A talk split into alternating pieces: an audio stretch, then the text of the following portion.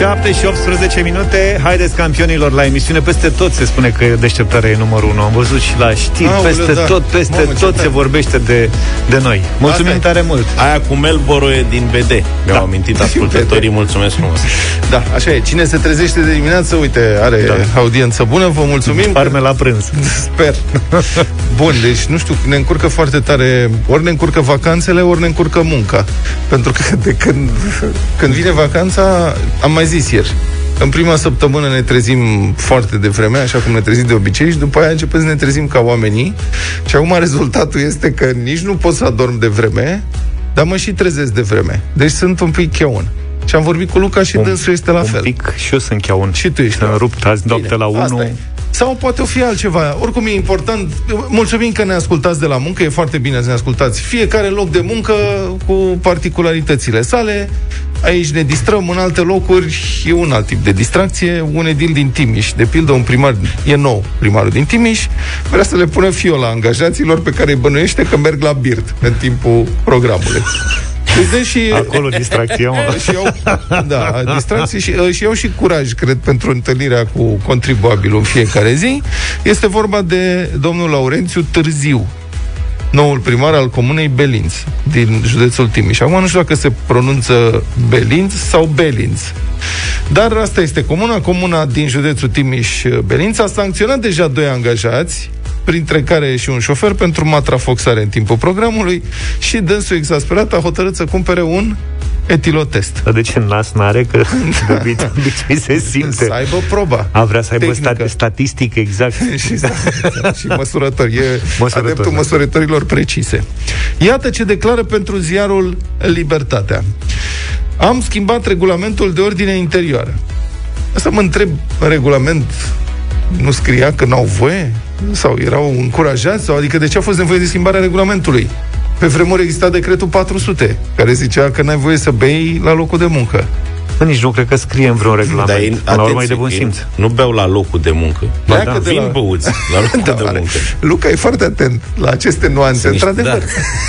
Practic, Păi da, mă, dar merg, merg în timpul programului Poate ori merge în pauza de masă da. Adică uite să ne citim și noi regulamentul intern aici. Da. Cred, Eu că, cred ex- că cred că scrie- există însemna ceva cu 12 ani. Cred că scrie că nu avem voie. Să venim băuți la serviciu? Să bem la serviciu, Băi, dar Încă o dacă, dată. dar dacă nu scrie dacă nu scrie. Îți dai seama atâția ani totuși Bine, noi nici nu avem cum. Că de băut se bea după 10 dimineața, nu atunci se deschid birturile. Cum? Nu, dar nu puteam să bem și noi noaptea și să venim la 5 dimineața. Băi, nu. Numai la șaur mai deschis non-stop da, da, da. și la ceaineria de la mine, de la colț din comună. Ai Unde văzut? se încălzesc băieții cu ceai. Muncitorii la construcție am mai povestit despre asta. Da. Deci nu au voie să meargă la barul din sat sau să consume băuturi alcoolice. Erau obiceiuri mai vechi. Eu fiind de aici, zice domn primar, știam problema. Hai explicat dânsul pentru libertate. Uite așa, se pierd tradițiile, iartă-mă Da, asta e, au cumpărat uh, un etilotest prin SEAP. A costat 3000 de lei. Bă, deci nu e mult. Mamă, Vine la pachet cu imprimantă. Imprimantă probabil scoate rezultatul. Imprimantă de aia. mică, Bun, presupun. îți dă bon. Așa, bun. La poliție nu-ți dă bon? Nu știu mi-a dacă- luat niciodată ba da, alcoolemia, mie mi-a luat deci- și îți dă un bănuleț Foarte, foarte, foarte mic Stai frână. Ți-a luat pentru Doamne ferește Bă, M-a pus să suflu în fiolă și a ieșit zero Aha, Și mi-a dat rezultatul, A, dar ți-a inclusiv dat bon. rezultatul zero da. Mi-a dat Știi? bonulețul Tu știi că eu n-am suflat niciodată în Nici eu. fiolă? O singură dată mi s-a întâmplat Nu, N-am părut niciodată. Am ieșit ca Nadia, la fo- ea a fost 10 perfect, la mine 0 perfect. O singură dată am fost foarte aproape să suflu în fiolă, de mult Dar de ți-a tot. fost rușine sau ce? Nu, a fost, deci a fost un moment absolut uluitor. E vizual, dar în- încerc să vă descriu. Prima mașină, rabla aia de Ford Escort. Mamă, deci la tine totul e legat de prima mașină. toate au fost Acolo s-au Așa. întâmplat toate. Au fost anii Glory Așa. Days. Și m-am dus cu încă trei prieteni, ne-am dus să mâncăm la prânz la o cârciumă lângă Politehnică. Așa. La Shorelace, nu știu dacă Shorelace. mai există așa, Mamă, în anii mamă. 90. Ce amintiri poftă mi-e mi-ai răscolit făcut. acum. Ah. Bun. Și eu eram șoferul. Ei, colegii, erau pe liber. Adică, ce să spun, eu eram șoferul lor. Am mâncat șnițele ce am mâncat noi acolo și au băut băieții de rupt. Eu n-am pus că fiind șofer, Da. frate, nu, nimic. La ieșirea de la cârciumă, exact când dădeai în bulevard, filtrul de poliție. Deci că ea știu care e. Mă trage pe Mersi. dreapta, Eu eram cam încurcat că mașina nu era pe numele meu, am mai povestit, n-a reușit să o matriculez niciodată, dar n-a fost problema. Se pleacă polițistul, deci în mașina mea băieții erau pe veselie. Cred că puțea bere în mașina aia. Deschid geamul, era vară. Ăla se uită la mine, se uită la acte, se apleacă. Zice, ați băut? Nu, zic eu. Ia. Și mi întinde, deci imaginați-vă pe parbriza așa, întinde urechea spre mine, fața, știi? Cum ar veni, el era paralel, deci eu mă țineam de volan, priveam înainte și el a întors așa urechea spre mine și el privea tot înainte, dar era cu urechea la nivelul capului meu. Și eu mă uit la el și am crezut că n-a auzit. Și mă apropii de urechea lui și zic, n-am băut. Înțelegeam până la ureche. Că nu înțelegeam, era până Și ăla zice, da, da, da, da, și dă în cap, zice, ia. Ia și în momentul în care m-am băgat, zic, ce să fac acum? Mai țip, țip până Și mă întorc spre ăștia și zic, bă, ce... Și unul zice, suflă, suflă. Unde În ureche. Suflă. Și a suflat lui, practic, în ureche. Am făcut și zice, da, da, mergeți. Băi, am mers mai departe la primul semafor, am prins roșu și m-am întors pe ăștia. Bă, ce a fost asta? Unul mai experimentat zice, bă, să nu-i sufli în față. Ce? Uh-huh. Zic, zice, să economisească o fiolă, te pune să sufli, dacă să nu-i sufli în față, îi sufli așa, pe lângă ureche și el simte danful. Vai de așa, capul știi? meu. Bă, pe cinstea mea a fost prima dată când am... și singura dată când am fost la faza cu Fiola și vă mai spun doar atât, am o prietenă, mare vedetă de televiziune, oprită la un dat la un filtru, o chestie comună, și roagă pe polițist, după ce ăla îi spune tot o regulă, vă rog, poftiți mai departe, și am o rugăminte. Știți, eu n-am suflat niciodată în fiolă, în etilotest. Așa face polițist. Nu pot să suflu și eu să pun eu muștiuc. Am primit și un update, vă rog frumos. Ia. Zice că mai există cârciuma și în ziua Ah, de aia astăzi, de la Politehnică. în Ah, ok. schimb cea de lângă, pui de urs, la fel de Da, nu mai- celebră pentru politehniști, s-a transformat în supermarket. Ah, ce tristețe. Uite, doi Din copii, ce tragediile... Da. Da, dacă tot ne-a Zilelor scris, noastre. știți cumva polițistul Da, mai e polițistul. acolo, că Ia. poate trecem și facem o N-am surpriză. băut.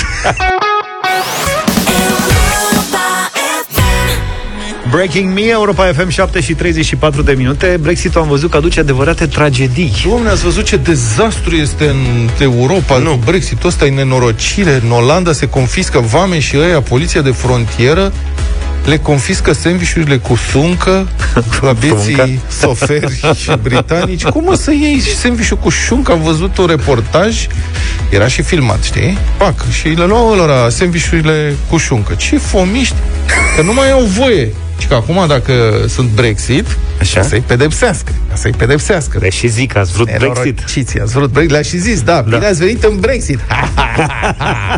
și ia să vedem ce produse de origine animală aveți. Și oamenii săraci au scos și ei, aveau și ei sandvișuri de alea împachetate cum, Un staliol. în staliol, cum împachetăm noi când venim cu sandvișul de acasă, înțelegi? Și n-ai voie acum să mai vii cu servicii N-ai din voie de Uniunea Europeană? produse, fii atent. Deci Sau- n-ai voie cu produse cu carne, fructe, legume, pește, chestii de genul ăsta, îi zice Vameșul. Deci ăștia sunt mai răi decât ai noștri. Pe bune, cum e posibil? așa? Mai țineți minte și francezii cum au confiscat ei zacusca oamenilor săraci? Da, de ei? domnule. Ăia la Nisa. Aia st- înainte de Crăciun. Și țuica Le-au și luat tot. caltaboșul și Da, nu da, știu da. ce. Mă, ce este dezastru Păi, dar ăsta? stai puțin, acolo era sub pretextul că e transportată nu știu cum. Așa Păi- ești probabil la fel. Da, și n-au voie, că fiind din afara Uniunii Europene, n-au voie să introducă dar e pentru consum personal, adică nu făcea import de sandvișuri de șuncă. Avea omul acolo un sandviș al lui. Bine, acum să confiși mâncare făcută în Marea Britanie, asta e o acțiune de binefacere. care îl salvezi de la o trăvire. Le-a luat, cum se zice, le-a luat și un cad în fasole. Da? La propriu. Da. Data asta.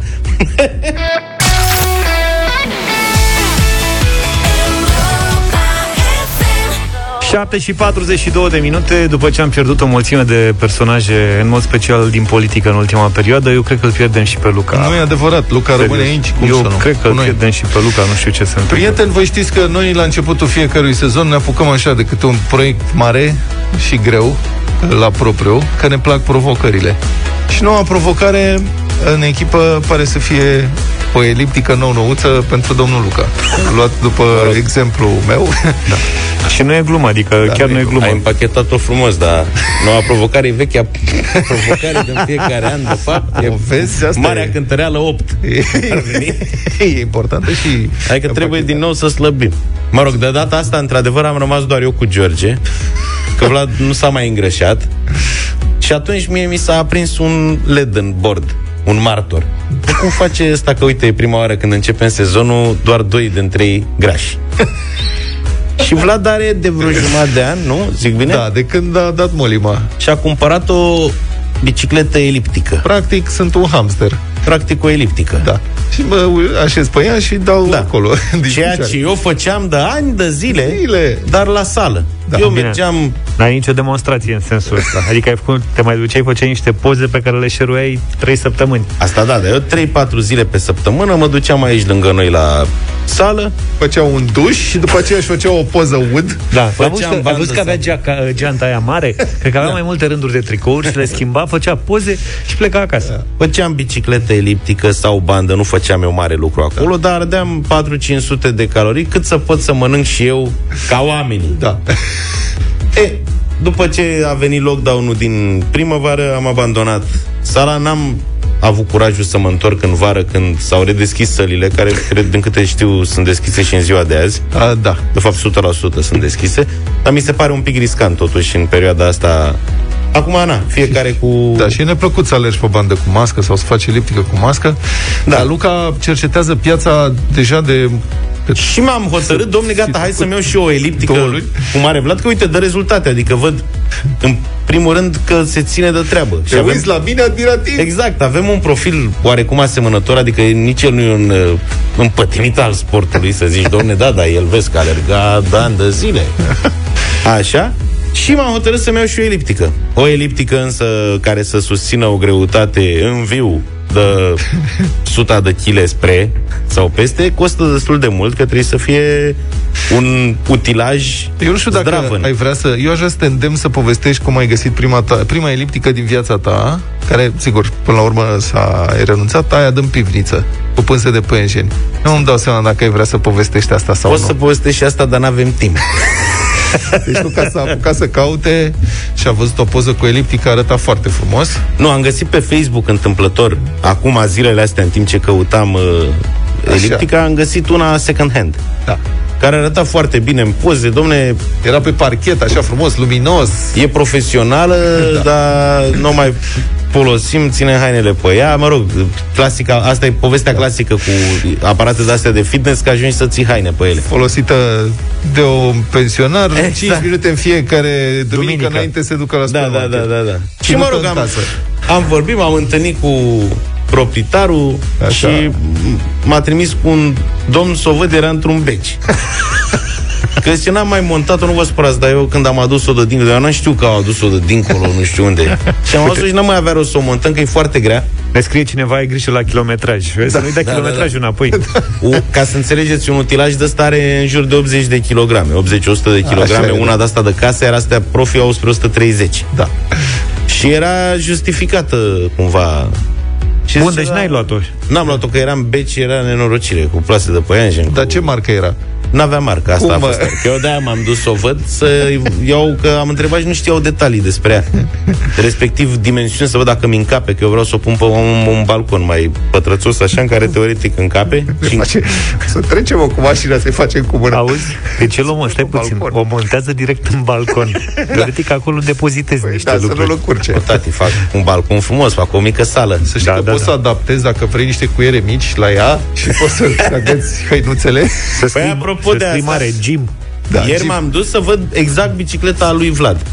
Că bă, zic, merg pe o potecă bătută, omul o folosește de 6-7 luni, Așa. dă rezultate, nu troncăne, nu, Nu bate. bate. Și ăștia, m, modelul pe care îl are Vlad, există reprezentanță, ceea ce e foarte rar în domeniul ăsta, să poți să le și vezi undeva în altă parte decât la o sală. Și am fost la reprezentanță ieri eu cu un prieten, care e la fel ca mine, un pic mai greuț, adică el e pe la sută, că i-am spus și a zis, bă, vreau și eu să-mi iau un aparat ăsta, ai dreptate. E momentul să facem mișcare. Te trebuia să cer comisia. Băi, începutul ăsta, începutul ăsta de an, pe cuvânt, e periculos rău. Așa. Ne-am dus, am intrat în showroom și ăsta e un haios Mihai, prietenul meu. și și-a scos geaca și a atârnat-o de un mâner de la eliptică, direct. Exact cum de, față, de față cu reprezentantul. și mi-a zis, băi, Luca, la făcut urticarii. ăsta e modelul pe care trebuie să-l iei. Tu vezi cum stă geaca? Și zice, uite, ai loc pentru două și poți să spui și o cămașă. de mânerele astea din față. Deci așa a început discuția noastră cu reprezentantul. Zice, dar zice, bănuiesc că tu ești sătul de glume de-astea, că îți vin grași de ăștia toată ziua pe aici, nu? Era, nu, domne, că să știți că nu prea vine lume. Adevărul e că lumea în general le cumpără online, deși mie mi se pare, uite, că și tu ți-ai cumpărat online. Mi-ai Online, zis că da. tu n-ai văzut-o. Nu, am văzut-o în poze. Mi se pare un pic riscant să ții un Așa dita e. mai utilajul care are 90 da. de... Adică nu e ceva, nu e ca și cum ți-ai luat și o trimis cu colet înapoi cu curierul dacă nu-ți place. Dacă Dacă îți pe aici, cumperi- dacă bate boncăne, troncăne și trebuie să o trimiți înapoi, cam nasol. Deci, faza a fost în felul următor. Eu stau la curte Da. și a venit... Evident că nu pot să car așa ceva singur, nu pot să car oricum. Eu chiar nu pot să car după operația de spate, salut, Da. la revedere. Și vine camionul. Era un băiat, avea o față deznădăjduită. A coborât, avea platformă, deci sunt niște camioane de-astea, coboară cu un lift, așa, o platformă, uh-huh. ca să scoți lucruri grele, și în timp ce cobora platforma, stătea cu mâna pe buton și îmi strigă de la 10 metri. Zice, știți că zice că are pachetul ăsta? 12 kg. Și ia uitați-vă la el. Dacă n-are 100, îl mănânc. Și a reușit să-l târie, că altceva nu, a reușit să-l târie până oarecum așa să treacă de trotuar. Are Asta 78 Da, de kilograme, că m-am interesat. Da. Și, mă rog, a trebuit să rog niște oameni, au venit și au băgat chestia în casă, că nu se putea altfel. Deci, dacă îți cumpere... Mie mi eliptică, oferă și montaj. Asta e foarte important. Vezi tu Montajul, dacă ai lucrat online...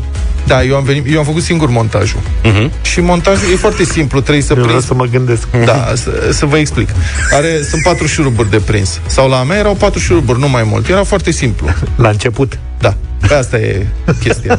și eliptica are o volantă, sunt niște mânere, are o volantă aia, se învârte așa, volanta ei are o mască. Da. De tablă, de plastic, nu știu ce e. Mă rog. Și trebuie să prinzi, practic, ghidonul și coarnele. Da. Într-un suport. Cu niște șuruburi. Și când am pus șurubul, a căzut înăuntru, în volantă Nu și în cred. mască, da. și, evident, nu poți să-l lași acolo, că e treaba se învârte, se strică. Ca să desfaci masca, trebuie să desfaci alte vreo 10 șuruburi. Când am început să desfac, au început să cadă și alea tot înăuntru. Deci am zis că să scot unul singur, să trag un pic, așa să bag mâna. Am spus un șurub, a căzut și ăla. Zic, hai mai încerc cu unul și le prind pe amândouă. A căzut și ăla la altul, că n-ai cum să bagi mâna acolo. Așa că o operațiune care treia să dureze în principiu un sfert de oră, 20 de minute, și aia a fost, a durat, nu știu, toată după masa și ăla a fost primul moment în care am transpirat cu adevărat pe eliptică.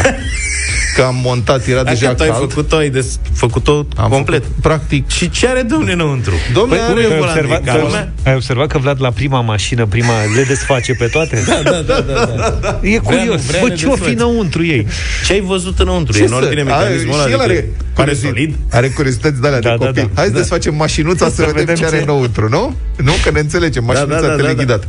Domne, ce să spun, are o volantă cu un sistem de frânare electromagnetică, pentru că ea trebuie pusă în priză, înțelegi? Asta este șmecheria. Și uh, diverse circuite mici și un angrenaj. Și mai erau și foarte multe șuruburi și șaibe pe care le-am recuperat realmente pe toate. A fost, cred că, prima dată în viață când a reușit asta. Deci nu mi-a rămas nici o piesă. Să după ce fie am într-un ceas bun. montat-o la final. Bine, Luca, deci... Da, vă țin la curent de săptămâna viitoare, teorie. Eu în weekend trebuie să eliberez balconul, că am niște mic mobilier, o măsuță și două scaune și vezi, trec de la măsuță și scaune Da. la eliptică, tată. Adică Yes. de la... Mai am acolo halterele de când eram mic. Mie mi-e și frică de ce o să urmeze și dacă își montează uh, el totuși bicicleta. Mai țin minte când și-a Montează făcut, el. și-a, și-a montat mobila sau la copil în cameră. N-am rezolvat. și-a găurit, Hai, da, a găurile. găurit birou sau ce era ăla? Dulap, plan, Dulapul. capacul. Da. A cumpărat montaj, acum ai luat Vezi ce montaj, faci, nu? poate faci mobră da, din el. Nu mă mai bag. Tu ai dat, ce? Sia și Kendrick Lamar, The Greatest Rămânem cu cea mai bună muzică de ieri și de azi În deșteptarea 8 și 8 minute Bună dimineața Bună dimineața! Ați văzut că au venit dozele vaccinului Moderna Da, în am țară. văzut. Ce operațiuni cu girofaruri, cu escortă. Mă rog, parcă suntem în filmele alea, în Contagion. Da, știi asta că... poate le aduc în urma, știi? Dacă celelalte au venit în cutii de pizza, poate tot. da, în sfârșit, se întrevede sfârșitul pandemiei. Uh, sigur, dar în filmele alea nu apar și uh, antivacciniștii. Adică ați văzut acolo toată lumea e inteligentă. Toată lumea înțelege că se revine la viața normală așa. Îți vine rău, să crezi da. uneori că filmele alea cu zombie, de fapt, nu sunt ficțiune. Sunt uh, documentare. Pare că le trăim acum. Da. Bun, e, vaccinarea merge cum merge, suntem abia la început, sunt folosite toate dozele disponibile, s-au pierdut puține până acum, am înțeles că au pierdut vreo 200 și ceva. Um, e și multă nerăbdare. Pare să fie și de mult, destul de mult scepticism uh, deocamdată. Sigur, eu am fost răutăcios, că, na, asta este meseria să mai fi și răutăcios. Sunt oameni care pun întrebări legitime și întrebările legitime merită răspunsuri corecte. Adică uh-huh. sunt oameni care au rezerve că, na, e un medicament nou. Uh, datele preliminare care sunt trimise de Comitetele Județene pentru Situații de Urgență către prefecturi arată că intenția de vaccinare în etapa a doua este deocamdată de aproximativ 50% sau sub 50% în destul de multe județe. Ceea ce, acum, știți, depinde cum vrei să privești. E, paharul e pe jumătate plin sau pe jumătate gol. În urmă cu vreo lună, intenția de vaccinare era mai scăzută, era sub 30%. Deci senzația mea e că începe să crească și în datele acestea prezentate de autorități pentru Europa Liberă, care site-ul Europa Liberă a făcut o sinteză, uh, datele, deci în datele acestea nu sunt luate în calcul persoanele de peste 65 de ani sau cele cu boli cronice, doar lucrătorii activi din domeniile cheie. O fi mult, o fi puțin. L-am sunat pe expertul în uh, politici publice de sănătate, Vlad Mixici. Bună dimineața, Vlad! Bună dimineața! Da, asta este întrebarea. Uh, marea întrebare a acestui an. Cum merge vaccinarea? Cât de mulți uh, se vor vaccina ca să reușim să punem capăt uh, pandemiei și cum ți se pare că merg uh, eforturile de comunicare oficiale în această privință? Păi, deocamdată să începem cu începutul. Atunci când apare o marcă nouă de telefon mobil pe piață, Uh, nu toți cei care au nevoie de telefon mobil se repet, uh, se repet să-l cumpere. Uh, e acest fenomen, îl știe toată lumea, s-a scris foarte mult despre el. Uh, sunt acele persoane care uh, adoptă mai repede tehnologii noi decât alții, uh, urmează o perioadă de timp uh, în care aceștia achiziționează tehnologiile respective, după care uh, vine și grosul populației și sunt evident și cei care adoptă târziu uh, uh, orice metodologie. Știți, pe uh, prietenul care tot timpul mai folosește cărămida uh, telefonul cărămidă după uh-huh. ce deja a apărut uh, pe piață. Exact așa e și uh, în cazul vaccinului. Vaccinul e o tehnologie nouă, uh, destul de dificil de înțeles. Uh, Te referi la care... aceste vaccinuri cu mesager da, RNA, da, Moderna și Pfizer? Da, da, da, evident, în care se, uh, se produce exact acest tip de fenomen, în special în cazul uh, acelei părți din populație care nu are constant contact cu uh, boala. Pentru că dacă vorbim de uh, cadrele medicale, uh, lucrurile sunt uh, sensibil diferite. Avem, de pildă, din câte știu, ultimile cifre spun că sunt uh, peste 125.000 de oameni vaccinați în România în momentul acesta. Marea majoritate sunt cadre medicale. Um, și asta la mai puțin de uh, au trecut uh, două săptămâni de când a început campania de vaccinare, să nu numărăm zilele dintre Crăciun și Revelion. Dar câți angajați, uh, sunt, câți angajați sunt cu totul în acest domeniu? În total, în România sunt cam 63.000 de medici și uh, în jur de 150.000 de cadre medicale medii. Uh, adică asistenți medicali, infirmiere. Uh, deci în momentul ăsta ar fi 125.000 din 100, cât? 190? Din 200, din 220, da, uh-huh. cam așa, cam așa. Uh, ceea ce, uh, dat fiind că această campanie de vaccinare a început recent, uh, nu este deloc rău. Însă atunci când vorbim de etapa a doua, cum am spus, lucrurile se schimbă pentru că uh, intrăm în, în acest fenomen despre care am zis mai, mai, mai repede. Eu, de pildă, am foarte, foarte, foarte mult uh, mulți prieteni, colegi, cunoștințe, medici sau uh, asistenți medicali care s-au vaccinat, uh-huh. uh, anecdotic vorbind. Acum, bineînțeles că uh, statistic ar trebui să ne uităm pe cifrele mari, însă sunt uh, Uh, sunt convins că în privința medicilor o mare majoritate dintre ei uh, în acest moment se vaccinează. Știu că există în București spitale, uh, spitale foarte mari unde uh, rata de vaccinare este deja foarte sus, undeva la peste 90% uh, din numărul cadrelor medicale care lucrează în acel spital. Când vorbim de populația generală, lucrurile sunt mai uh, nuanțate și Uh, nu văd de ce am fi surprinși de această rată de 50%, având în vedere istoria României din ultimii 10 ani cu vaccinurile în general, nu doar cu vaccinurile anticovid. Uh-huh. Uh, România fiind una dintre țările care în perioada în deceniul 2007-2017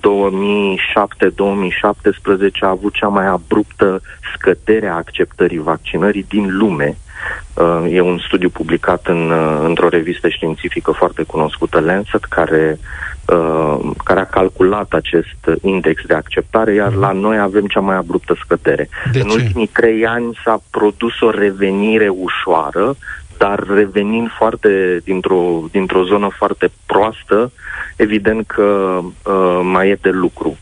Uh, dar suntem pe o tendință uh, pozitivă de trei ani de zile. De de ce ce a s-a fost? întâmplat asta? În special din cauza uh, lipsei uh, jucătorului principal de pe teren. Atunci când nu te prezinți uh, la meci uh, ca echipă, nu ai cum decât să pierzi. Uh, jucătorul principal pe teren în această situație fiind uh, autoritățile din sănătatea publică, uh, care din cauza resurselor și din cauza faptului că uh, factorul politic a ignorat complet acest subiect, nu au comunicat uh, sub nicio formă uh, despre vaccinare. Da. Uh, În cei acest mai context, cunoscuți în- comunicatori uh, în vaccinare din România sunt medici care fac asta în timpul lor liber. În acest context, poate că ar merita să uh, reamintim de eșecul sau eșecurile, că au fost două campanii eșuate de vaccinare împotriva cancerului de col uterin. Există un vaccin împotriva cancerului Da, în este această un eșec lume uriaș. în care Da. în țările civilizate este adoptat în proporție foarte ridicată, peste 70-80% Marea Britanie, Germania, Australia. În România rata de vaccinare cât a fost în campaniile Sub de 3%. sub 3%. Ei bine, acum ca urmare a succesului campaniilor de vaccinare anti-HPV, deci anti-cancer de col uterin din Australia, de pildă, de acum 10 ani, acum se constată o scădere dramatică uriașă a incidenței cancerului de col uterin la femeile care intră la maturitate. Deci acolo... Oamenii care ne ascultă, oamenii care ne ascultă știu că aici nu vorbim de mufturi. Cred că fiecare dintre noi avem uh, o cunoștință, o prietenă, o rudă care uh, a, și-a făcut un papa Nicolau și a venit îngrijorată acasă și a trebuit să meargă la medic uh, să facă o, o conizație sau uh, ba chiar mai rău să intre în tratament pentru un posibil cancer cervical. Uh, iar lucrul acesta se întâmplă exclusiv din cauza eșecului unei campanii de comunicare în anul 2009-2010, dacă nu mă înșel, uh, despre uh, acest vaccin care uh, ar fi rezolvat și rezolvă problema, adică e deja ține de Uh, nu mai e, cum, cum se tot zice în prezent, va, un vaccin experimental. Nu, Vorbim evident. de milioane de oameni care au fost vaccinați și... Bun. uh, R- Revenind la, că mai avem câteva minute, revenind la vaccinarea împotriva COVID, spuneai, Vlad Mixici, mai devreme că este poate și rezerva de a adopta o tehnologie nouă, atunci când vorbim de vaccinurile Moderna uh, sau Pfizer, care folosește tehnologia asta fantastică, formidabilă, mesager uh, ARN, o descoperire extraordinară a științei, dar uh, următorul vaccin care ar putea fi autorizat în Uniunea Europeană este cel produs de AstraZeneca, Oxford AstraZeneca. Înțeleg că acolo este o tehnologie tradițională. E un vaccin care clasic va putea fi produs în cantități foarte mari, la preț foarte la preț căzut și va fi uh, ușor de manipulat. Crezi că uh, acolo rata de acceptabilitate va fi mai mare? Sau oamenii nu au informație nici în privința asta? În primul rând, cred că este bine să așteptăm să vedem dacă vaccinul este aprobat și cum este okay, aprobat. Corect. Uh, în, uh, în Uniunea Europeană, evident. Uh, în, uh, în uh, varianta în care uh, acest vaccin va fi aprobat, uh, vom vedea o segmentare a uh, acestei uh, ezitări la vaccinare, ca să spun așa. Uh, acest vaccin va afecta uh, într-un mod pozitiv, adică ezitarea vaccinării va scădea în rândul personalului uh, medical, a cadrelor medii, în special unde această ezitare este mai pronunțată, adică avem mai mult uh, Uh, mai mulți oameni din zona infirmierilor, uh, asistentelor medicale uh, fără studii uh, de specialitate care nu acceptă acest vaccin pentru că e o tehnologie nouă, dar spun că ar accepta un vaccin uh, cu tehnologia cunoscută, uh, adică vaccinul pe care deja le-au folosit, Bun. Uh, vorbind aici de, de acesta. În rândul populației generale, uh, sincer mă îndoiesc că va face o diferență. Corect. Mulțumesc foarte mult, uh, Vlad Mixici, uh, pentru această intervenție. O mențiune, vaccinul, vaccinul AstraZeneca Oxford a fost deja aprobat în mai multe țări. Marea Britanie este una dintre ele. George, am văzut ieri ceva că persoanele care suferă de obezitate pot intra în tura a doua, deci s-ar putea pe noi să noi cred că trebuie și la ceva. Trebuie să intrăm în tura zero.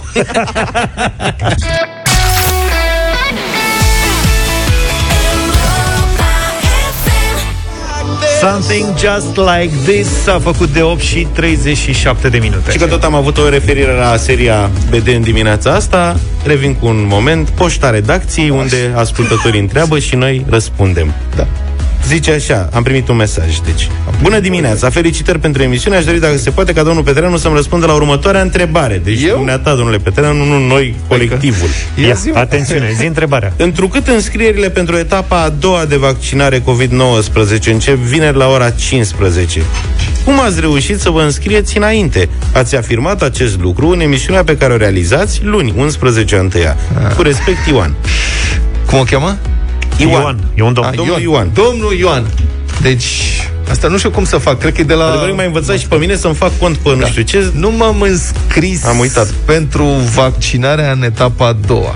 Dar m-am înscris pe site-ul unde urmează să se facă programarea pentru toți cei care se înscriu pe site-ul respectiv. Ca, să, ca să-l înțelegeți mai bine, și-a făcut cont. Ne-am Da, făcut mi-am și eu, mi-am făcut făcut cont. același lucru. Și Ne-am asta- făcut cont Și eu am pe, uitat să-mi Și pe site. acum sper am speranța că statul român îmi va trimite cumva un mail, un Ai SMS, speranța degeaba, pentru că dacă O intri să- pe site, mă rog, ai, am dat iar, Deci, deci, ajungem iar în site-ul respectiv, dar acolo site-ul trebuie să e- faci mai mulți pași ca să poți să fii anunțat. De fapt. Site-ul este următorul.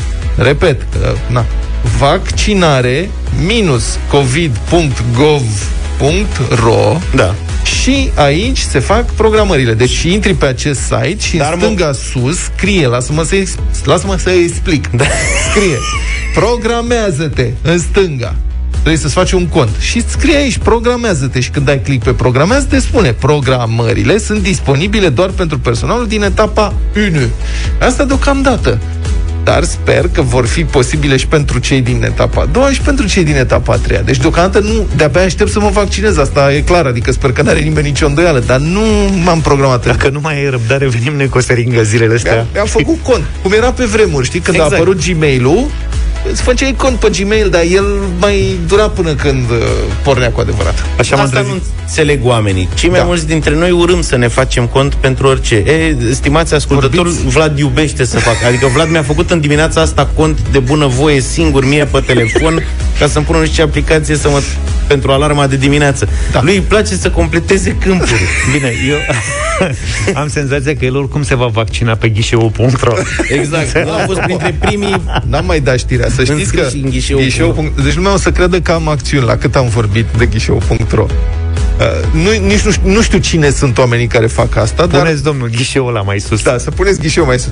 Am citit undeva că e număr de tranzacții record pe ghișeu.ro, adică lumea a început să plătească taxele online, slavă cerului, așa cum se face. Bravo. Și ca să revin la povestea cu site-ul, pentru cei cărora nu le place să-și facă, adică marea majoritate a populației, Exact. da, vaccinare minus covid.gov.ro, cine nu vrea să intre pe site, nu-l interesează, nu știu ce, uh, să vorbească cu medicul de familie. Alo, domnul, doamna doctor, vreau și eu să mă programez la vaccin. Cum? Bă. Treceți-mă pe listă și anunțați-mă. Sigur, medicii de familie săraci, adică o să Practic, Practic, de medic- cap, dar asta e. Practic, personalul cabinetului medicului de familie o să completeze câmpurile pe care Da. da. le-ați fi putut completa Nu, da, și dumneavoastră. trebuie vorbit cu medicul de familie, evident, și întrebat dacă uh, recomandă acest vaccin. Pentru că medicul de familie, în principiu, știe ce afecțiune ai, ce boli cronice ai uh-huh. și dacă există contraindicații. Adică, oricum, trebuie vorbit cu medicul de familie. Și ai pus o întrebare. Domnule, la ce am eu? Se pot să fac vaccinul sau nu? Asta în cazul în care vrei să-l faci, desigur, că nu e obligatoriu. Absolut. Da. De exemplu, noi, revin, dacă suntem obezi, Nu sunteți mă eu obeți. cu George, e, nu. Nu, sunteți mai grăsuți. Acum nu mai, eu zic că suntem exact acolo. Cred că, acum, serios vorbind, cred că e, uh, intra, ați intra, dar nu e cazul, in- ați intra în etapa a doua dacă ar fi vorba de obezitate morbidă, dacă ați fi Doamne ferește. și bolnăviori, dar voi Oricum sunteți ne- doar pofticioși. Oricum ne trebuie un ac mai lung ca să ajungă și la noi Da. o să vedem cu cum pricina. o, cum o să meargă toată povestea asta. Am văzut că și președintele Iohannis s-a referit ieri în conferința de presă și la faptul că o să vaccineze public. Vineri, o să vedem zi, întrebare. Am primit un mesaj, zice, acum 5 minute am vorbit cu medicul de familie și mi-a spus să intru pe site. Da, nu este chiar așa greu, vorbesc serios. Păi nu, Deci- probabil dacă ești perfect sănătos, adică n-ai niciun motiv să te înscrii prin medicul Da. de familie, n-ai vreo suferință de alt fel, Da. evident că nu stă acum medicul de familie să completeze zeci de conturi pe Acum- site-ul respectiv. Groza mea este că lumea o să se înscrie pe site-ul ăsta și el nu o să funcționeze, fiind gestionat de statul român. Aia sunt Sau discuții. când o să înceapă etapa a doua, probabil că foarte mulți oameni vor încerca să intre pe site în același timp. Și nu știu ce fel de servere a montat guvernul acolo, dar nu cred că sunt serverele Amazon, așa că s-ar putea să cadă. Bun, deci încă o dată, vaccinare minus COVID, minus covid.gov.ro și acolo îți faci cont. Nu trebuie, îți trebuie numele, prenumele, CNP-ul, data nașterii, seria de buletin, evident, și uh, după aceea pentru verificare un telefon, un număr de telefon. Primești un SMS cu un cod, treci codul și cu asta ai terminat povestea. Dar încă o dată, deocamdată vă faceți doar cont ca să fiți pregătiți pentru momentul în care se va anunța că începe Da, da, înscrierea și dacă- pentru vaccin. Și dacă la secțiunea voucher cadou scrieți pe treanu, o să fiți vaccinați uh, cu prioritate.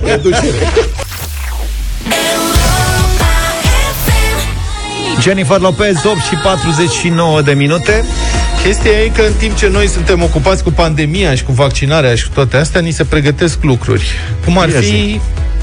garanții pe sticle, taxă pe ambalaje din plastic. Fiți atenți, prieteni, am vrea opinia voastră 0372069599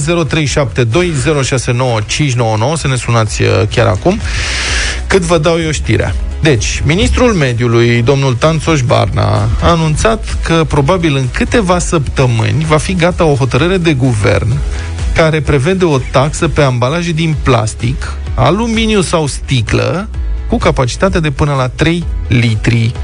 În prețul fiecărui produs va fi inclusă această garanție de 50 de bani, care va fi plătită de consumator, adică de noi. Iar garanția plătită va fi recuperată de către client prin reciclarea recipientelor la automatele speciale.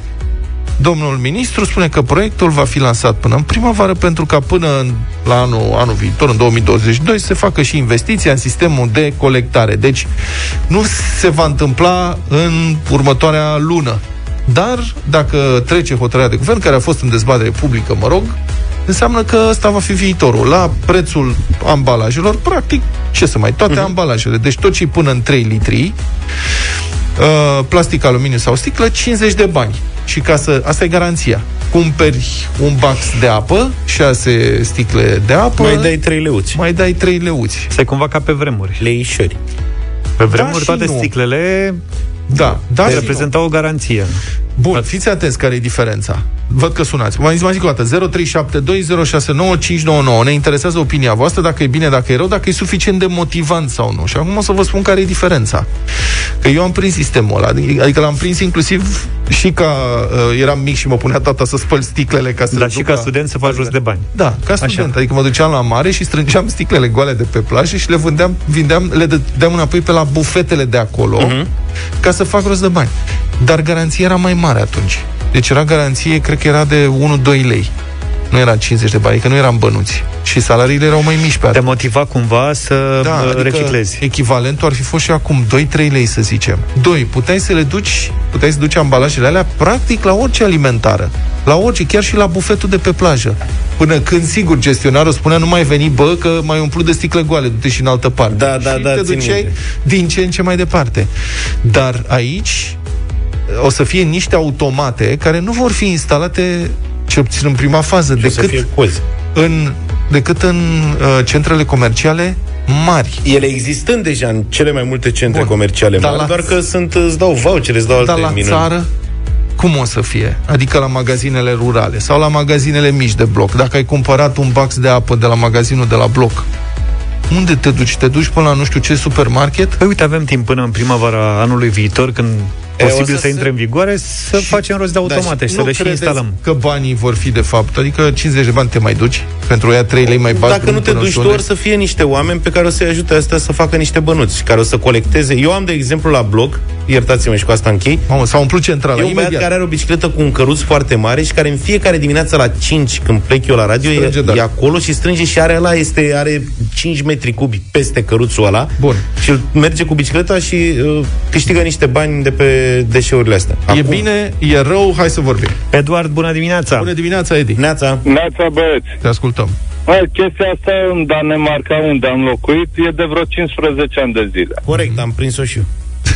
Uh, în fiecare supermarket există câte un dispozitiv unde introduci uh, da. uh, și doze de suc de aluminiu și uh-huh. bidoane și absolut orice. Uh-huh. Ideea nu era. Cel mai, cel mai fain lucru e că poți, să, poți să-ți iei voucher de cumpărături în acel magazin sau uh-huh. să-ți dea banii. Dar, practic, găsești, ta. găsești peste tot automatele astea? Absolut peste tot. Al doilea lucru fain care e, nu mai găsești mizerie pe jos. Exact cum ai spus mai înainte, se va găsi cineva care nu este, nu are oase în burtă să se aplece după un plastic. Auzi, dar există peturi? Eu, țin, eu am fost acum vreo 10 ani într-o scurtă vacanță la Copenhaga, că de asta am spus că am prins și eu. Și eu când am fost în supermarketul în care am intrat, că sigur n-am intrat în toate, nu exista practic, nu existau sucuri la pet, toate sucurile erau la sticlă de sticlă, mamă, și arătau groaznic sticlele adică se vedea că erau reciclate de sute de ori, că erau mătuite. Nu se mai vedea înăuntru, no. aveau doar etichetă. Nu, există, există și suc la pet. Aha, ok. Mulțumim, Edi. Cristi e cu noi, bună dimineața. Salutare. Bună dimineața, băieți. Deci 50 da, de bani garanție văd... să duci sticla înapoi. O... Super, da, o măsură foarte bună, dar uh, aș vrea să o văd implementată și în ce mod, pentru că haideți să recunoaștem, statul român nu prea să pricepe la chestii din astea. Păi nu, o să, ocupe, o să ocupe privații. Deci, cu siguranță, o să fie o da. normă legală și după aia uh, sistemul privat de comerț va trebui să se ocupe să implementeze. Nu cred că va fi problema statului. Din câte am auzit, uh, pentru că am auzit știrea asta și la televizor mai devreme și deja mari, mari uh, ăștia cu supermarket și hipermarket da. au început să plângă pentru că deja nu au spațiu, să vaită de spațiu unde să pună acele automate, pentru că trebuie să existe și un spațiu de depozitare pentru acele peturi care se reciclează. E, asta și da. eu o văd destul de complicată chestia. Uh-huh. Pentru mine e benefic și eu am umblat prin comunitatea europeană ca șofer foarte mult și... Dar 50 uh, de bani cum se pare? Spunem 50 de bani mult sau puțin? E un pic cam puțin. Cam Ar puțin, trebui nu? un pic mai mare garanția pentru a stimula mai mult uh, readucerea celor pe peturi.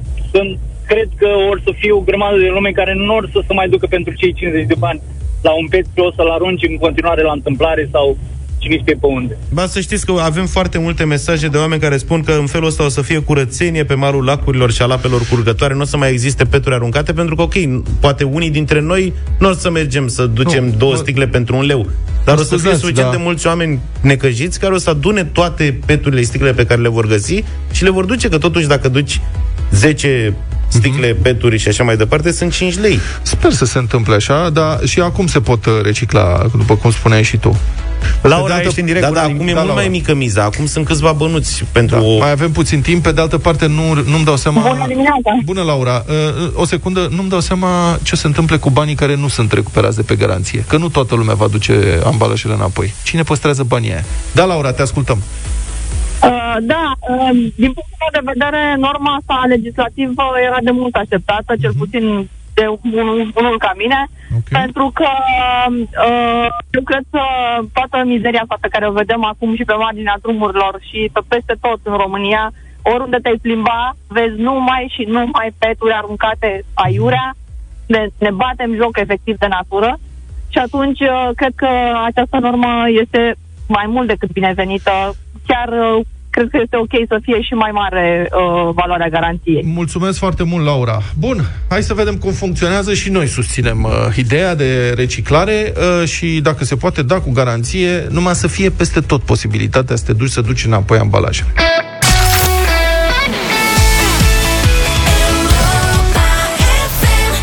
It's My Life de la Bon Jovi în dimineața asta la Europa FM 9 și 10 minute. Taxe, taxe, Da, taxe. stați că mai am un subiect tare de tot. Acum că am început, uh, cât de cât ne-am lămurit așa cu uh, garanția aia pentru sticle, care e o treabă bună, zice toată lumea, acum intrăm într-un alt subiect super controversat, taxa auto.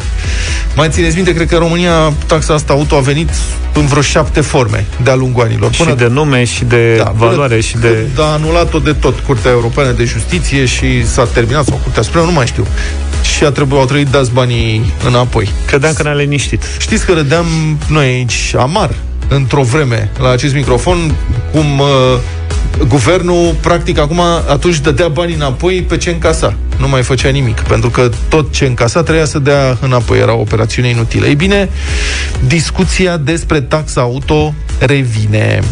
Ministrul mediului, tot ministrul mediului, domnul Tanțoș Barna, uh, anunță că va începe consultări cu producătorii și cu dealerii auto cu privire la posibilitatea reintroducerii unei taxe auto pe poluare.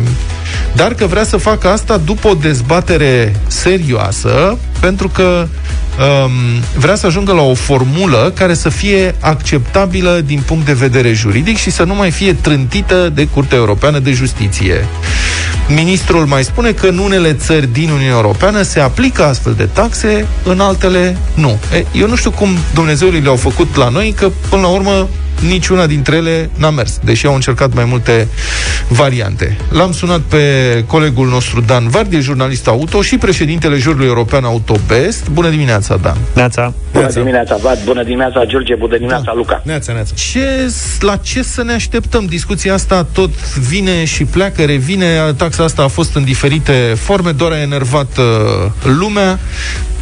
Sub ce formă s-ar putea face, dacă s-ar face? Vlad, este un uh, subiect uh, complicat și complex în același timp. Față de perioada la care făceai tu referire, lucrurile au evoluat în uh, alte direcții. Uh, ceea, ce, ceea ce era taxa auto atunci uh, era o chestiune uh, care a fost, uh, să nu ne ascundem, uh, favorizată de cele mai mari piețe europene pentru simplu motiv că vreau să scape de uh, hârburile lor, să le ducă în partea asta în estul Europei. Astăzi însă lucrurile sunt mult mai complexe și sunt, dacă vrei, pe mai multe capitole. Uh, uh, într-adevăr, sunt vreo trei țări care n-au niciun fel de taxe, dar toate celelalte au taxe legate de poluare și în mai multe uh, forme pe mai multe axe. Cum Să luăm pot Germania, alții și că- noi nu Să putem? luăm Germania. Da. Da. Da. Să spun cum e în Germania sau în câteva țări și după aia să vedem Te ce rog. putem face noi. În Germania, de exemplu, sunt mai multe axe. Odată este taxa pe infrastructură, ok, o avem și noi. Pe urmă este taxa pe poluare, dar noul concept este plătești pe măsură ce rulezi. Deci dacă rulezi 1000 de kilometri, plătești pentru 1000 de kilometri, că ai poluat 1000 de kilometri.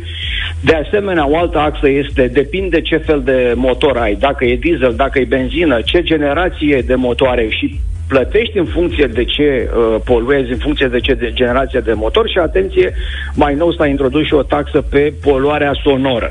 O dăm la o parte că nu intră în discuție. Peste toate astea care sunt un principiu pe, care se bazează poluatorul plătește, a apărut problemele legate de partea de autostradă și partea de oraș și în oraș așa numitele uh, zone zero emisii, care, sigur că da, sunt în mare măsură la latitudinea autorităților locale, dar atenție, ele se referă tot la noi, la consumatori. Nu e ca și cum uh, nu interesează pe nimeni. Uh, tu spui cum poate fi introdusă în România.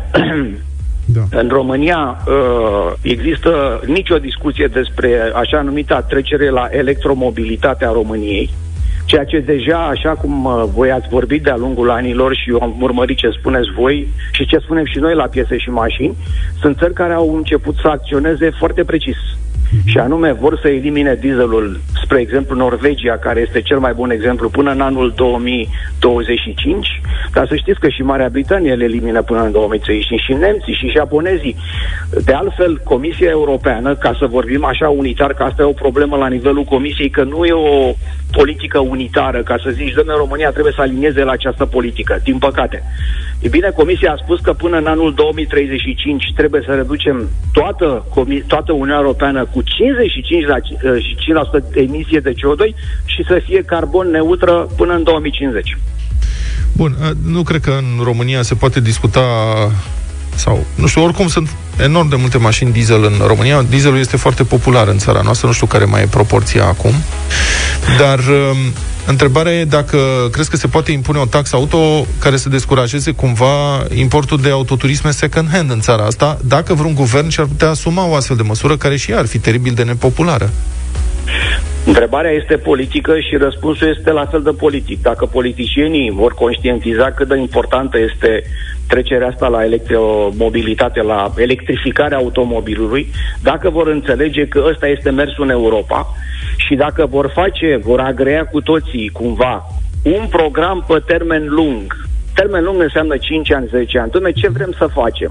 Și dacă umblăm la exemple, din nou pot da exemple din Europa, în care spui, mă frate, anul ăsta începe să taxăm cu un leu uh, dieselul cu 50 de bani benzina. În schimb, nu plătești nimic dacă ți o mașină electrică și plătești 15 bani, apropo de ce spuneați voi de sticle recuperate, 15 bani dacă ai mașină hibridă. Uh-huh. Ok, anul viitor, nu o să mai plătești 1 leu pentru diesel, plătești 2 lei, anul altul 5 lei, pe urmă 10 lei, crește progresiv, astfel încât tu, ca cetățean, în momentul în care vrei să aduci o mașină la mâna a doua sau să-ți iei o mașină nouă diesel, să începi să-ți faci și tu ca om o socoteală. Bă, frate, eu iau, dau 1000 de euro acum o căzătură, bă, dar în 5 ani plătesc 6000 de euro impozit, nenică. Da. O mai merita sau nu mai merita? În Norvegia, ca să dau exemplu ăsta cerebru, așa s-a făcut. Anul ăsta au avut 56% din piață doar mașini electrice. Atât. Restul, dieselul a ajuns la 7% în Norvegia. Bine, sunt în general, alți... în toată Europa. Dar în toată Europa a scăzut. Chiar și în România a scăzut dieselul. Care e proporția adică... acum, știi? Care mai e proporția acum diesel-benzină în România? Mă, n-am, n-am văzut că încă n-au apărut toate statisticile, dar din câte uh, mi-amintesc ultimele luni, dieselul a ajuns sub 20, 20 un pic la sută, benzina Serios? sub... Oricum, da, da, da, împreună, împreună ele se duc undeva spre 60, 70, 80, deci oricum sunt într-o scădere importantă și în România. Vorbim de automobile, autoturisme noi. Am înțeles. Foarte important. La mașini second hand, iar e o discuție pe care și voi ați făcut-o de-a lungul anilor, am făcut-o și noi la emisiunile noastre de mașini. Din păcate, uh, când vine vorba de second hand, omul e tentat să ia diesel, pentru că e mult mai ieftin, iar Asta uh, e, da. Și ți Da, uite, Uite, are- asta împotriva dieselului a dus în toate țările astea mari ca dieselul să fie cel mai ieftin. Și omul vine, iertați-mă că vă spun o chestie care o, o să vedeți că achesăm toți la ea. Omul spune, dar ce ai domne cu mașina asta? Că e o mașină foarte bună. Omule, e adevărat, e foarte bună, dar nu asta e problema. Problema Da, uite. mea e că e diesel și face uh, poluare, uh, sunt, uh, mă rog, niște emisii specifice plus uh, emisii de CO2, da. Corect, mulțumim mult de tot, Dan, și în încheiere vreau să vă dau ideea unui ascultător de-al nostru foarte interesantă de impozitare. El spune așa, o metodă foarte bună de calcul pentru taxă ar fi astfel. La ITP ești obligat prin lege să mergi. Mhm. Când mergi la ITP, se vede câți kilometri ai mers de la vizita anterioară E, și cu ce depinde. grad de poluare. Poate ai mers în minus. Pentru că se măsoară și noxele. E, da. mai complicat. în funcție de acești indicatori, se poate plăti în funcție de exact cât ai mers și cât ai poluat. și musai să se aplice și vehiculelor statului. Să vezi tu câți kilometri dați înapoi o să Păi asta fie zic. înainte de ITP. Deci toate rablele care sunt mari poluatoare, oamenii respectiv ce o să facă? Adică dacă vorba lui Dan și-au cumpărat o căzătură cu 1000 de euro și știu că se duc Intervin la cu ITP, șurubelnița. se duc la ITP și dacă au făcut 100.000 de kilometri trebuie să mai plătească încă 1000 de euro, presupun, taxă. Corect. O să ajungă la ITP Boss, am ținut-o în parcare 10 km.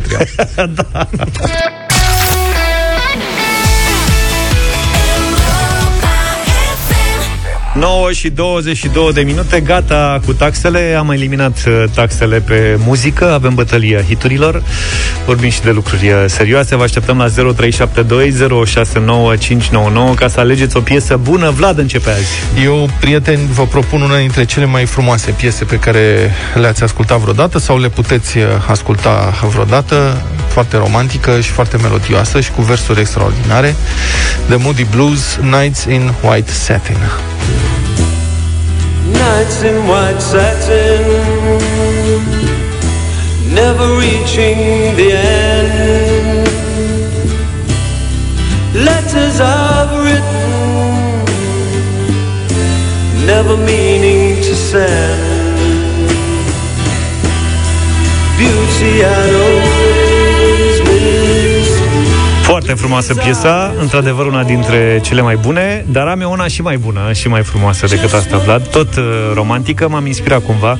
Am zis să păstrăm uh, trendul de la Leo Sayer, When I Need You. Just close my eyes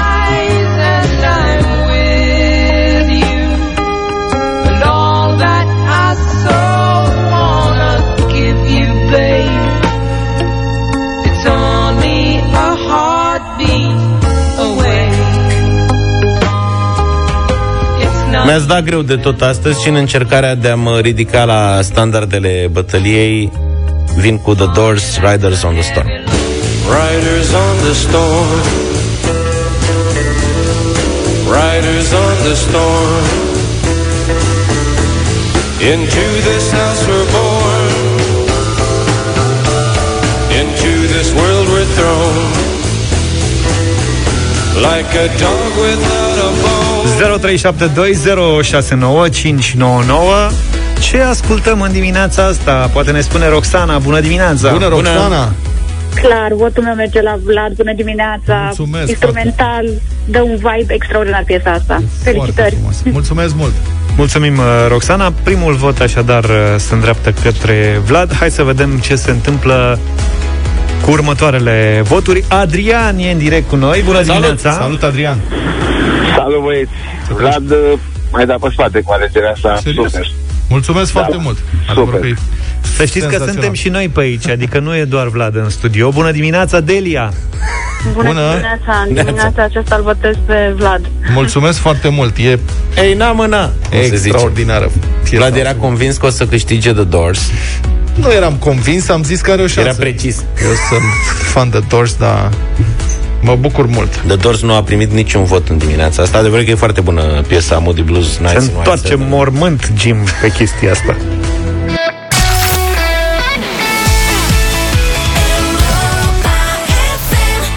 ...9 și 37 Vlad când aude ceva Le transformă în uh, sunetele lui Petreanu Așa că avem și azi o surpriză Da, rămânem uh, foarte muzicali spre sfârșitul emisiunii și poligloți, v-am zis ieri, asta pornind de la discuția noastră de ieri, dacă vă amintiți, am zis că am citit undeva. N-am inventat eu. Dar recunosc că este foarte adevărat. Ca să vorbești bine o limbă străină, important e să fii foarte îndrăzneț. Nu contează cât de prost vorbești limba respectivă, dar dacă ești îndrăzneț, Așa e. e ca și cum ai vorbi. Un lucru pe care mulți dintre noi ni-l amintim de când eram copii și vorbeam un soi de păsărească englezească, da? Toți Fără să vorbeam spunem engleza nimic. aia când eram mici Luca știe să vorbească. Așa. E, Jency Franks, Wanna Banks. Găsești imediat. Da, imediat. E bine, uh, se fac și bani din genul ăsta de păsărească. Mă țineți minte că este un cântăreț italian celebru, Adriano Celentano. De cum să nu știu În anii 70 a scos o piesă care se cheamă, apropo, e într-un singur cuvânt, stați așa, Prisen Colinen Sina Inciusol. Cum? Așa se cheamă Mai zi o piesa. dată, ia să văd dacă ți Prisen Colinen Sina Inciusol Este compusă din... Adică Celentano vorbește acolo păsărească. E ca și cum ar vorbi engleză, dar nu zice nimic, de fapt. Și piesa a avut un succes monstru. Fiți atenți ce zice. When I stand in the shoes now, a whole building scene in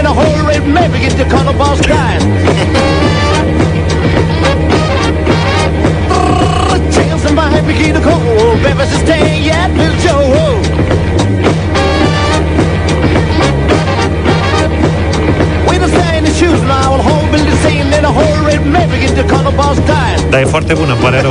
Da, e foarte adică bună. a dus uh, toată păsărească aia la un alt nivel. You never tell another judge God pay for this jam. Da.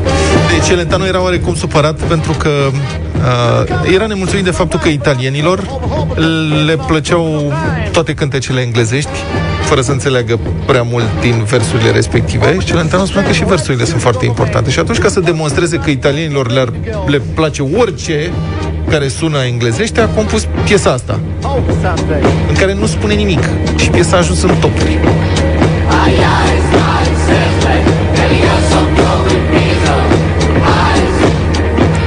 Foarte bun. Asta voiam să vă dau. Da. Îți mai aduce aminte că am avut și noi invitați care au vorbit uh, engleza aia la un moment dat. Păsărească? Acum- Păsărească aia, englezească. Dacă mai ții minte, au fost în uh, studio cu noi când era și Monica Angel uh, împreună cu noi.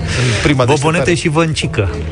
Ah, da, Îi mai chiar. știi? Mai Da, ții minte? da, da. Fii atent, ia cum cântau ei în, mă rog, engleză, cred. Pom, pompira, poi un filo trompi, look the gemnas pompe. Pompira, polire mo, get your party on a ferce floor. A plece, se catch, fui un cipociuna. Eu am fost, eu am fost Mai rupeam Make două, my mă. day, make my day. Și ăsta? Eu am fost repo în formă. Ia. Formă, că nu trebuie să mă goble. Adică bom bom da, check the manix extremis tom sta sambalarele. Adică bom bom da. Aici rupeam. Vezi ce zicea Gățan cu asta, mă?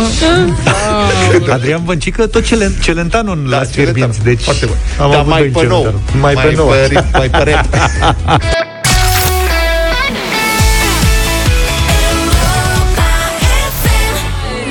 Avem un cuplu astăzi la Madlena Zilei. Oh, ce cuplu frumos. So crazy right now, Într-o anumită parte. most incredibly. O familie. Girl, Da, chiar o familie. it's your boy, Young.